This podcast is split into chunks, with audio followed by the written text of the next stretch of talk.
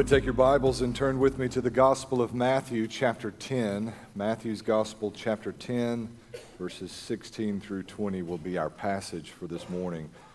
We've been talking over the past few weeks about spiritual disciplines, building rhythms of life and patterns of behavior conducive to heartfelt devotion to the Lord Jesus Christ. Even the label, spiritual disciplines can come off in our setting as somewhat conflicted. Often, discipline and devotion are seen as somehow at odds with one another. The reality is that often God is pleased to meet with us devotionally in the throes of our rigor and discipline. We've talked, for instance, in previous weeks about Bible intake, about the reading and the study of the Bible, having a regular time of reading the Bible. How often is God, to, God pleased to meet us there, to nourish our soul in the reading of His Word? Man shall not live by bread alone, but by every word that proceeds from the mouth of God. We've talked about prayer, how often it is that God is pleased to meet with us in that sweet and precious fellowship with Jesus that comes in seasons of prayer, enabling in us the ability to pray without ceasing, not only prayer in the formal sense, hands clasped and eyes closed and knees bowed, but throughout the course of our day, prompted to pray and to bring our needs before Jesus. The discipline of prayer gives rise to good devotion and sensitivity to the work of the Spirit throughout the day, prompting us to pray endlessly to the Lord Jesus Christ. Even in worship, giving ourselves to the corporate worship of Jesus, that we might be encouraged and even compelled over the course of the days that follow, prompted by the subtle things of life, a picturesque landscape, reminding us that the heavens and the earth, all of creation, are telling the glory of our God. You see where discipline makes space for heartfelt, warm, affectionate devotion to Jesus. This morning, I want to talk about the spiritual discipline of evangelism. And, and it is a spiritual discipline. I want to touch on the discipline at, at two levels. One, there ought to be intentionality in sharing the message of the gospel. Jesus has commanded us in the Great Commission that we would go and make disciples, baptizing and teaching in the name of the Father and of the Son and of the Holy Spirit. We ought to intentionally be faithful to discharge the responsibility that is ours under the Great Commission. Faithfulness to Jesus will not happen accidentally in your life, but with great intentionality. Focus on sharing the message of the gospel. When we talk about evangelism specifically, usually the focus is on those with whom we share. When we share, we like to wonder what God might be pleased to do through the communication of that message. But I want to emphasize this morning that there is devotional quality in the discipline of evangelism not just for what God might do in the heart of the person with whom we share, but what God is actively doing in the heart of the person who is sharing. There is a sense of nearness to God when we're engaged in the work of telling others about the glorious message of the gospel of Jesus Christ. That is what I really want to press at this morning. I can trace the high water marks in my life of walking close to Jesus as concurrent with those seasons when I was most actively, most diligently sharing the message of the gospel with people who are far from Jesus. So, what I want to say to you this morning is that not only should there be intentionality in our efforts to share the message of the gospel, but if you are among those who desires to be nearer the Lord Jesus Christ, there are few disciplines that have greater effect than the simple act of sharing the message of the gospel with those that you come in contact with. Matthew chapter 10, verses 16 through 20. If you found your way there, join me in standing out of respect and honor for the reading of God's holy word. In verse 16, Jesus speaking here, the Bible says, Look, I'm sending you out like sheep among wolves. Therefore, be as shrewd as serpents and as harmless as doves, because people will hand you over to Sanhedrins and flog you in their synagogues. Beware of them. You will even be brought before governors and kings because of me to bear witness to them and to the nations. But when they hand you over, don't worry about how or what you should speak, for you'll be given what to say at that hour, because you're not speaking, but the Spirit of your Father is speaking through you. May the Lord bless and honor the reading and the preaching of His holy word. You may be seated. Evangelism, even saying evangelism, can strike fear into the heart of the Christian. You can have a prayer meeting and a hundred people will show up. You can have a fellowship meeting and 500 people will show up. You, you can have some type of activity that does not require the direct engagement, that does not provide the potential for awkwardness, embarrassment, or intimidation, and scores of people will show up. But if you start talking about an evangelism meeting, canvassing a community, or training in the act of evangelism, you can almost count that your hospitality budget will be greatly reduced for that particular event. We are intimidated by evangelism. We're afraid of evangelism. And frankly, our culture is not conducive to the kind of obedience that evangelism calls us to. We're not keen on direct speech, declarative statements, or the kind of conversation which might eventually indicate the conviction of the church, which is in effect that the world has it all wrong and the answers may all be found in Jesus. These are just the concerns that arise before we ever get to the question of whether or not we're comfortable articulating the message of the gospel or we have the ability to express the gospel in clear terminology such that others might understand it. But what if I told you this morning that the awkward conversation that you're so afraid of engaging in is the very place that Jesus desires to meet closely with us. What, what, what, if the awkward conversation, the potentially embarrassing moment, is precisely the place that Jesus wants to meet you? Would you then go to that place? What if the Lord is waiting in those spots with those appointments and those scenarios that make you uneasy, that you otherwise avoid? Would the presence of Jesus there be enough to compel you to go into difficult circumstances, at times even into dark places with the message of the gospel? Oh, I would hope it would compel you to go. We ought to define some terminology before pressing into our passage. When we talk about evangelism, we are talking about the simple act of communicating the message of the gospel to people far and wide kneecap to kneecap, eyeball to eyeball, door to door, city to city, village to village, country to country, until the very ends of the earth. That's what evangelism is about sharing the message of the gospel. As my five year old likes to say when he wants something someone else has, sharing is caring, right? But what of the message of the gospel? What is the gospel? As I was sort of coming into my own as a minister, the big talk and often the approach to sharing the gospel was the ABCs of evangelism. Admit that you are a sinner, believe on Jesus, confess that Jesus Christ is Lord.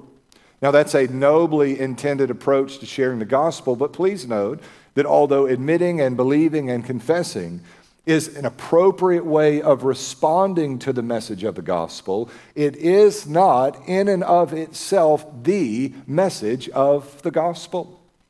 Gospel story is our source of power. It is the strength and stay of our soul. The simple story of how God so loved the world that he sent forth his only Son, that Jesus, the only begotten of God, lived in perfect righteousness fulfilling the righteous requirement of the law, giving his life at the cross a ransom for many, his blood atoning for all our sin, his death on the cross, satisfying the wrath of God against sinful people buried in a borrowed grave, raised again on the third day, that we might have the hope of life everlasting, the promise of our own resurrection from the dead. That is the message of the gospel.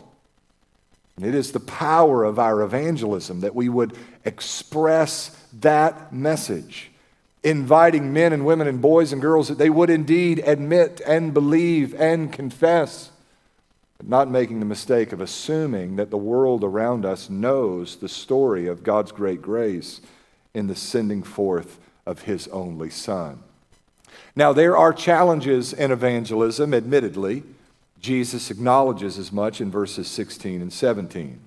He is honest about the difficulties that often arise in the process of our efforts to share the message of the gospel, that message of hope, with those we come in contact with. Look now to verse 16.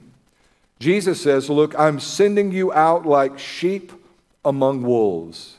Therefore, be as shrewd as serpents and as harmless as doves, because people will hand you over to Sanhedrins and flog you in their synagogues. Beware of them.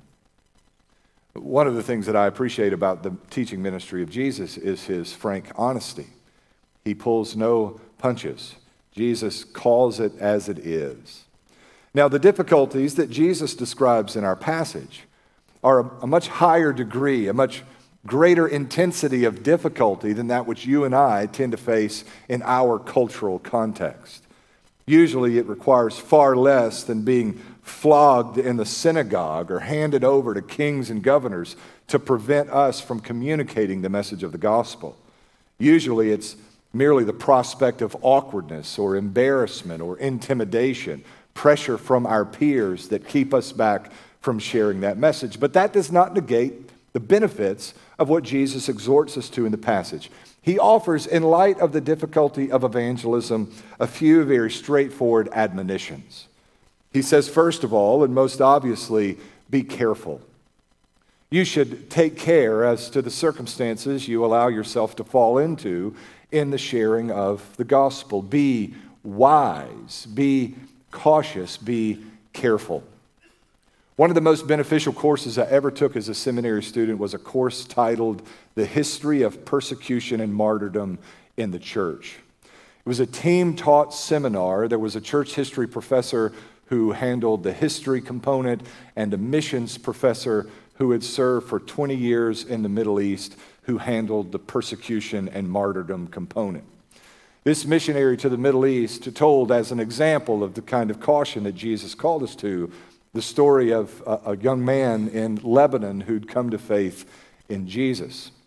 The hours after coming to faith in Christ, emboldened by the less than wise exhortation of the one who had shared the gospel with him, marched into a local military station and boldly declared his faith in Jesus. Response of the officer was to draw his pistol, place it between his eyes, and pull the trigger. Now, is that wise? Is that what Jesus is calling us to in the passage? Absolutely not. In all likelihood, the exercise of wisdom in your experience, the exercise of caution in your experience, is of far less immediate danger than that example from Lebanon in decades past.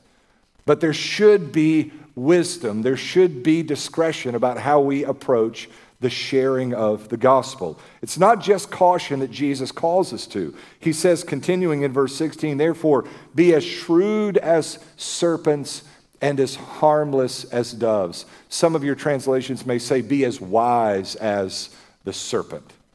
In the ancient Near East, the serpent was symbolic of wisdom. In fact, in Egyptian hieroglyphics, a snake was indicative of wisdom or shrewdness. The snake has different connotations in our culture. If, if there were American hieroglyphics, the snake would stand for politicians, perhaps. I would not exhort you to be snaky, but I would exhort you to be wise, to exercise discretion, to be careful and cautious in your sharing of the gospel. Jesus goes on to say, You should not only be as shrewd or as wise as the serpent, but as harmless or as gentle as the dove. If a person is to be offended at the gospel, let it be the substance, the message of the gospel itself that brings them offense, not the prickly nature of our personality, not, not the tone with which we speak when referring to the message of the gospel. I will have been married for 20 years in just a couple of weeks. If I have learned nothing in 20 years of marriage, it is that tone is a really big deal to a lot of people, right? Be winsome and be wise in your articulation of the message of the gospel. Several years ago, I was listening to Tim Keller talk about sharing the gospel in a New York City metropolitan context. And I found his wisdom to be so incredibly helpful. This this is a great model for what it looks like to be as wise as the serpent and as gentle as the dove in communicating the gospel. More often than not, in that context, when you begin a spiritual conversation, the person would respond, I don't believe in God, or I'm an atheist, or some expression of that sort. And usually for Christians, that, that means that we have done our duty and we turn away abruptly from that conversation. Frankly, for the atheist, it's a kind of kind way of indicating I am disinterested in anything that you have to say about the existence of God or whatever your preferred religion might be. It's an effort on the part of the atheist, usually, to sort of duck and dodge the question without offending in some way the person who's engaged them in conversation. Keller's response was not to turn away abruptly, but to ask them a simple question Tell me about the God you don't believe in. I might not believe in him either. I just found that to be so incredibly helpful at opening the doors of conversation and inviting a person to give expression to their frustrations, their doubts, their unbelief with regards to the God of the Bible, at least as they had imagined him. And often, what you'll find is that the kind of God expressed or described in that conversation, you nor I believe in either.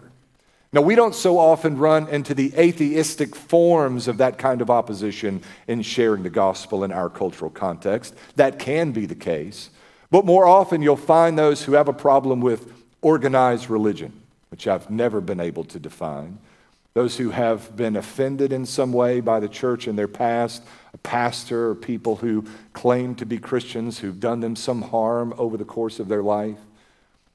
Winsomeness and wisdom in that setting is affording them the opportunity, affording them the opportunity to give expression to their doubts, to their unbelief, to their points of frustration, thereby opening a door that you might articulate to them the message of the gospel. Jesus says, Be careful, be cautious, be wise, be gentle, be as harmless as the dove in your expressions of the gospel.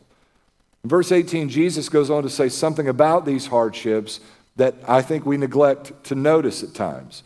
He says, You will even be brought before governors and kings because of me to bear witness to them and to the nations.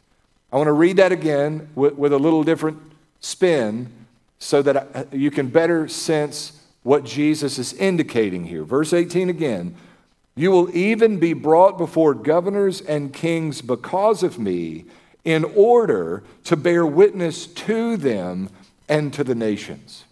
What Jesus is saying here is not only will there be challenges, but he promises to use the challenges created by evangelism for evangelism. In fact, all of the book of Acts is the story of the ways that God used challenges in evangelism for evangelism. Peter and John are arrested and they're brought before the Sanhedrin. The only reason they have access to that tribunal for the purpose of preaching the gospel is because they had been arrested for the preaching of the gospel. In Acts chapter 1, verse, uh, chapters 1 through 8, the story is of, of the gospel in Jerusalem. And in spite of Jesus' exhortation to them that they should take the gospel into Judea and Samaria and the uttermost parts of the world, the church found itself comfortable within the confines of Jerusalem until the challenges made by evangelism arose, persecution breaks out, and the church is pressed into the regions of Judea and Samaria for the preaching of the gospel. Later in Acts chapter 13, the difficulties of preaching in Judea and Samaria forced the church to the uttermost parts of the world. Jesus is advancing evangelism by the hardships created in evangelism. How in the world was it that Paul found an audience with Festus and Felix, governors in the region, for the preaching of the gospel? It was by the hardships created in evangelism that God was pleased to use for evangelism. How in the world does Paul find himself in front of King Agrippa for the purpose of the preaching of the gospel? It was the way God used the hardships in evangelism for evangelism. All of the story of Acts, how in the world, within a span of very few years, does the gospel get from this little Palestinian region all the way out to the Italian peninsula? It was the way God used the hardships in evangelism for evangelism thrusting Paul and others into the uttermost parts of the world through persecution, through hardship, through intimidation, through the challenges that almost universally arise when we give ourselves to the sharing of the message of the gospel. Can you imagine the interest and the intrigue created in the hearts of citizens of Jerusalem when the Sanhedrin had Peter and James and John flogged for their faith in Jesus? I mean, you've always got some rabble rousing group out there in Israel up to something, right? This is not a new phenomenon that there'd be this sectarian group of people with a new message, with a new twist, with something of a new religion out here claiming that Jesus, this prophet from Galilee, had been raised from the dead. But when called before the Sanhedrin and charged that they must no longer preach in Jesus' name, can you imagine how that act itself piqued the interest of citizens in Jerusalem? Was talking about one of our church plants with our pastors the other day and the challenges that could potentially arise within that particular community. Now, I made the comment without really appreciating what it was I think that I was saying but I noted that if it got difficult for them for those reasons, it would probably be the best thing that could possibly happen for that church plant in that particular community. There seems to be a special portion of grace afforded those who struggle in the work of advancing the message of the gospel of Jesus Christ. You might be surprised at the ways that God is pleased to use all of our efforts, even those who are met with stern objection to share the gospel. He uses them to draw people and glory to himself. Remember when the hardships arise that you are where you are to bear witness to the truth of the gospel, even to the uttermost parts of the earth. Jesus is honest about the challenges of evangelism, and he promises to use those hardships created by evangelism for evangelism. But in truth, it's what is said in verses 19 and 20 that I came to talk about this morning. What I want you to get and lay hold of and take away. In verse 19, Jesus says, But when they hand you over, don't worry about how or what you should speak, for you'll be given what to say at that hour, because you are not speaking but the Spirit of your Father is speaking through you. Talking about the book of Acts, is Acts not the story of the Father speaking by the Spirit through those who share the message of the gospel? The book of Acts begins in Acts chapter 2. There is this story of this supernatural work of God's Spirit as fiery tongues, the Spirit of God descends on the apostles. This is, this is true not only in the sense that God is giving them the ability to speak. This is not God just bringing to their remembrance the message of the gospel. This is not God empowering their natural vocabulary. They are literally speaking with words that exceed their cognitive ability. They speak in ways that are readily understood, that are that are intellectually assented to, that are processed and received by men of various nations. They have a capacity for the preaching of the gospel that is not their own in the most literal sense. And again and again and again, God supernaturally empowers his people for the preaching of the message of the gospel. There are in the Bible all of these points of unresolved friction and tension. Sometimes they make us easy, uh, uneasy rather, and sometimes they make us say dumb things in Bible study groups to try to alleviate the friction and the tension created.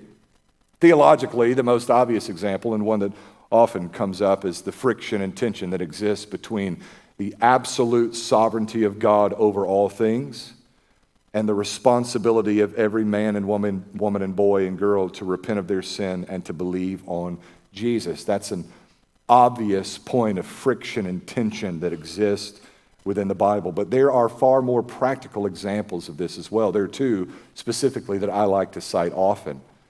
Jesus teaching in the Sermon on the Mount, where he says, Don't let your left hand know what your right hand is doing, followed shortly thereafter by the admonition that we would let our left hand know what our right hand is doing. Wisdom understands that what Jesus is stating is that there are times when your good deeds ought to be done secretly. And then there are times when you ought to do your good works before men in order that they may see those good works and glorify your Father who is in heaven. Or the exhortation from Proverbs that we should answer not a fool according to his folly followed shortly thereafter by the admonition that we would answer a fool according to his folly. Wisdom is understanding the timing of these two commands, these two exhortations. There is a time to call a spade a spade and a fool a fool. And there is a time to let a fool be a fool and to go about our merry way. Wisdom knows what time it is when it's appropriate to do which. There are multifaceted truth statements like this all over the teaching of the Bible. But there's one with regards to evangelism that we almost always neglect. In the weeks to come, we're going to talk about methods and processes and what it looks like to share the message of the gospel. We're going to talk about being precise and being clear, communicating the gospel in a way that is easily understood by all who hear the message. And it's important that we would do that. You, as an individual, ought to practice, you ought to refine the ability to communicate your personal testimony, your experience of coming to faith in Jesus and the message of the gospel that was the source of your salvation, you should have the ability to articulate that to, the, to others in conversation, to say to them in short form, Jesus came to save sinners. And in long form, God so loved the world that he gave his son for us. Jesus lived without sin and he died on the cross as an act of sacrifice that my sin might be forgiven. He was buried, but he was raised again on the third day. And because of that message, I have hope everlasting. But our laboring toward precision in communicating the gospel ought to never be confused with the idea that your persuasion, persuasion, your precision, your charisma, your personality, your networking ability, your relationships, your communication skills will ever, will ever, will ever be a compelling factor in a person coming to faith in Jesus. Only God can do that. Only God can do that. Now, when you get that, when you see those two sides of this multifaceted principle of evangelism, yes, labor and strain and strive toward precision and clarity and methodology. You want to be at home and comfortable in sharing the gospel. But simultaneous to that, understand that only God can touch and turn the hearts of man. Only God can do the work of salvation. This is a liberating, a liberating reality. Jesus says in verse 19, when they hand you over, don't worry about how or what you should speak, for you'll be given what to say at that hour, because you are not speaking but the Spirit of your Father is speaking through you. I can think about my own experience in, in, the years leading up to my coming to faith in Jesus. Probably the person that made the most effort at investing the message of the gospel. And I had an aunt, she would pick us up from time to time and take us to church. And if you could survive the cheap cigarette smoke between there and that little country church, you'd get to a church service and have the time of your life. She was a, a, not a perfect person. I'll leave it at that. And yet there was effort on her part. There was a deposit of the gospel, even in ways that I was unaware of, that made a difference in the long term in my life personally. I'm not telling you that your life doesn't matter. Certainly, character matters. It provides foundation for credibility that we might be well received within the world around us, and it has direct impact on the way people hear and understand the message of the gospel. But that is a far different thing than believing that somehow you can character your way to being a powerful evangelist. It is God who does the work of salvation. Rest in that. Labor and strain and strive toward holiness. Labor and strain and strive toward gospel clarity. Labor and strain and strive toward a good understanding as to how to share the message of the gospel. And then don't worry about how or what you will say because it's not you speaking, but the Spirit of the Father who speaks through you. Are, do you feel a sense of freedom in that observation? Is that not encouraging? In essence, what Jesus is saying is don't be afraid when you come before kings and governors. Don't be afraid of that awkward pause. Don't be afraid of the awkward silence. Don't be afraid of pressure from your peers. Don't be afraid of an embarrassing moment. Don't be afraid of their intimidation. I'll meet you there and I'll provide the words. Isn't that encouraging? Jesus has promised here that he would meet us in our efforts to share with others. The Spirit provides the words to speak the power to speak them, the wisdom to discern the moment, and the saving grace to deliver the lost. That's not my work. That's not your work. That's Jesus' work. Don't fear, Jesus says. I'll meet you there. I don't know about you, but I really want to be where Jesus is. I want to be close to him. You wrestle in the Christian experience with this sense of nearness at times a sense of distance.